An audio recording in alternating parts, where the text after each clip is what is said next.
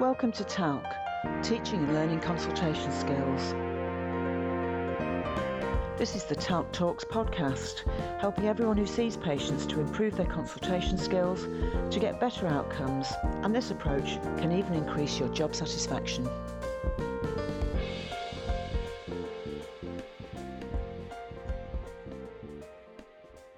This podcast is about the module which is concerned with TALC skills, advanced skills for effective explanations and planning of personalised care.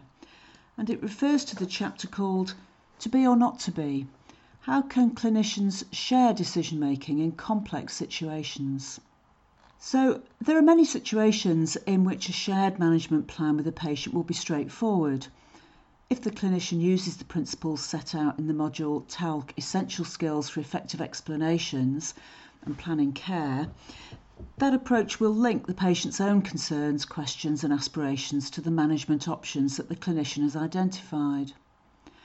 Sometimes this approach is not enough, especially in complicated or complex situations, or perhaps where there's an element of equipoise, which means that the decision has significant and balanced pros and cons to it. Clinical practice inevitably involves many complex situations and they can be thought of in these general categories. Firstly, it might be that a patient doesn't accept the clinician's recommended approach. This might be because they have different ideas about what should happen. For example, a patient might disagree with a referral for bowel cancer surgery if they find the prospect of surgery completely unacceptable. Complex and difficult decisions can arise if there are several options of roughly equivalent predicted effects, means that there has to be a choice made and a decision made about how to proceed. It could be that the clinician's suggested plan significantly interferes with elements of life which are highly valued by the patient but not so highly valued by the clinician. For example, a patient may value avoiding medications very highly. Complex decisions can also arise when the effects of interventions are uncertain. This might be because there's limited information or it may be that the patient differs in important ways from the population in whom an intervention has been tested. And this often applies in another situation, which is where not only is there a complex situation, but the interaction of different factors can't be predicted. For example, if a patient has multiple comorbidities, if they're taking many different medications, if they have an unstable illness, or perhaps if they're in a condition of frailty where the effects of different interventions have never really been tested. When such complexities are present, decisions need to be shared with patients because the clinician cannot necessarily know the right answer. What would an effective shared decision be like in these circumstances? And here's a useful description of a good shared decision. A good shared decision is when the quality of a clinical decision or its patient centeredness is the extent to which it reflects the considered needs, the considered values, and the expressed preferences of a well informed patient. The key point is that it is not the clinician's values, needs, or preferences that take priority. It's the patient's needs, values, and expressed preferences that take priority. At the same time, the decision must still be shared, not simply passed over to the patient. A useful way of thinking about this is to think about the different styles a clinician could adopt when making a decision.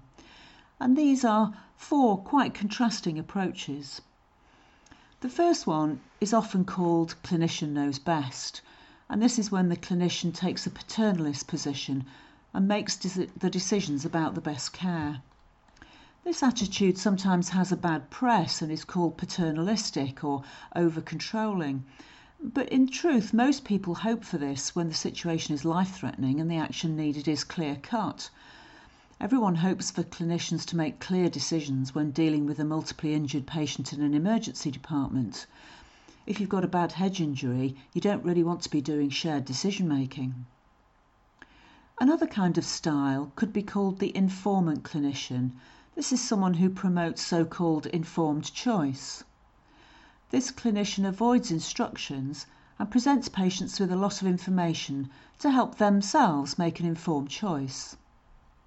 While this seems good on the surface, it can result in some patients feeling as if they've been abandoned to make difficult choices in complex situations which they are unprepared for. This is often reflected in patients saying things like, Well, what would you do, doctor? The interpretive clinician goes beyond this. They share information with the patient, but they don't leave the patient to make a choice in isolation.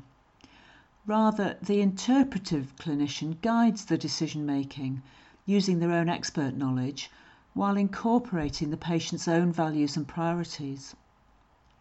These are important differences from a simple informed choice approach, and this latter approach is usually called shared decision making, which is really a technical term for this. A shared decision making approach requires a specific set of skills which are explored in this chapter. There is a, an even higher level expert, of expertise which could be called the deliberative clinician.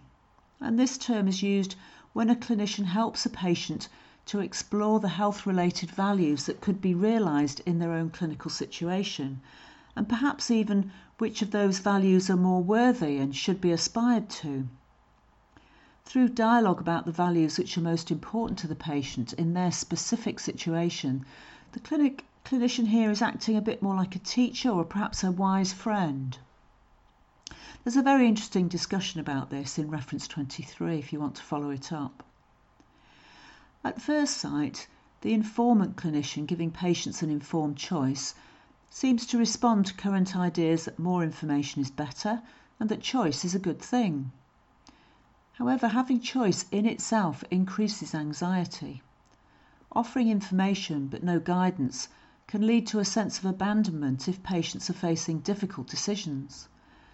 For example, a woman considering whether her husband, already gravely ill, should have an amputation after a heart attack reported, I was told my husband could die if he didn't have the operation, or he could die during the operation.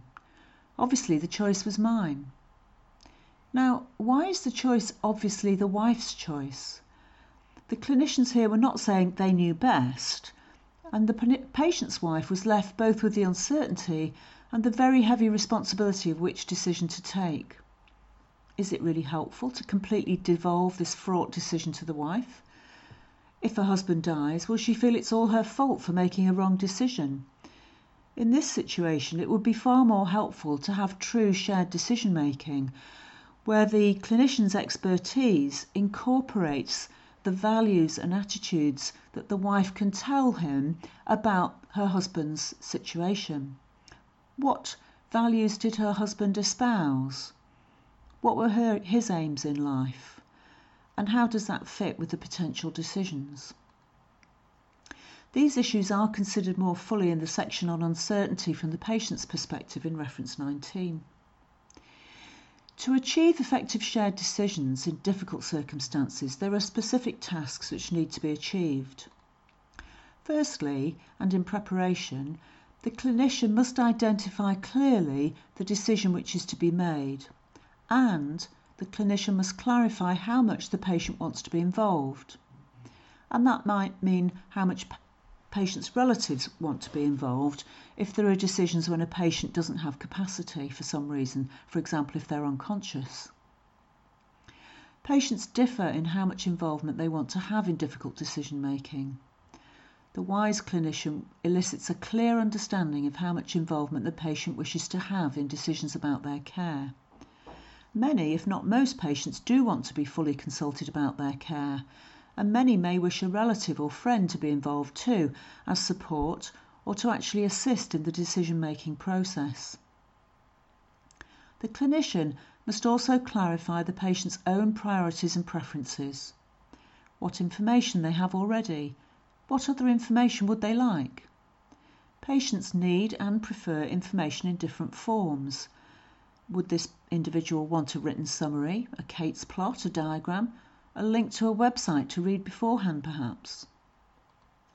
Having explained the decision to be made, what comes next and what skills are needed to bring clinician and patient together to plan acceptable and feasible care. These skills are called shared decision making skills, and they can be considered in three stages. These are team talk, option talk, and decision talk. Team talk occurs when the clinician discusses how they and the patient will work together to make the best decision for that individual.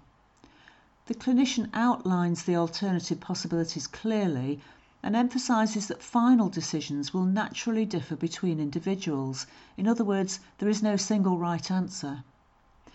Team talk builds on the clinician patient relationship that has been established throughout the consultation and of course, this is covered in the module Skills for Building Effective Relationships.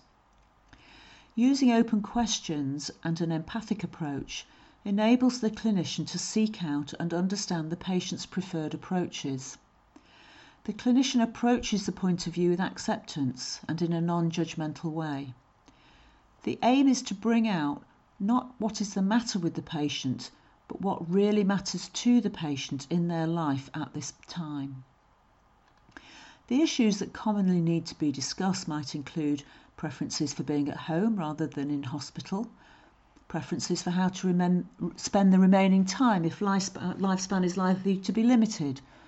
Does the patient want to spend more time with loved ones or are they keen to pursue information about possibilities, including, for example, that effective palliative care may extend lifespan more than aggressive chemotherapy regimes? These issues are discussed very eloquently and readably by the writer Atul Gawande, describing his own father's life and death. After team talk, there's a need to go on to option talk. Option talk enables the clinician and patient to work together to identify advantages and disadvantages from the patient's point of view and to discuss the possible benefits and harms that may result. A jargon free way forward can be to say, what would be your reasons to say yes to this option? What could be the reasons to say no to this? The clinicians can explain their own reasons for their recommendation if they have one and clarify the patient's understanding of the clinician's reasoning. Benefits and harms must be discussed. Benefits and harms may not simply be matters of physical health the impact on relationships, work, self image, and other health conditions or constraints may all come into the picture. The very uncertain effects of interventions in those with frailty or multimorbidity may mean that the patient's preferences for risk taking versus a conservative approach may also come into play. Clinicians need to avoid a spurious certainty about the effects of interventions in very frail patients and clinicians need to remember to temper their enthusiasm for intervention with clear statements about potential downsides or harms. Finally, decision talk happens when the patient's preferences have been articulated and are then integrated into the final decision. The clinician does not stand back and say, You decide, but has a part to play in weighing things up because of their clinical knowledge and understanding especially about harms as well as benefits. The clinician's responsibility is to help the patient recognise what impact the benefits and harms could be for them as an individual. All factors need to be weighed up fully. Otherwise, simply giving people information for an informed choice risks abandoning them to indecision or maybe to poor decisions. Decisions about care are not only about effectiveness, although clinicians often focus on that. When plans have inherent risks of harm and variable benefits, we have to think about the patient's preferences. Preferences include trade offs between different possibilities. For example, one patient may choose to trade off a faster recovery time from injury against taking unpaid time off work to do intensive physiotherapy. However, another individual with a similar injury may prefer to trade off a stable income against slightly more pain and a longer recovery time from the same injury because they can't attend physiotherapy without losing income. Patients may value trade offs very differently from clinicians. Explicitly recognising and discussing the effects of patient preferences may be enough to create a way forwards. When this process doesn't occur, it's been termed the silent misdiagnosis. This means missing the correct assessment of a patient's preferences, and it can be as harmful as missing any other kind of diagnosis. There's a really interesting exploration of this topic in reference 26. In healthcare, making no decision is still a decision with consequences because it may effectively mean taking the option of not doing anything.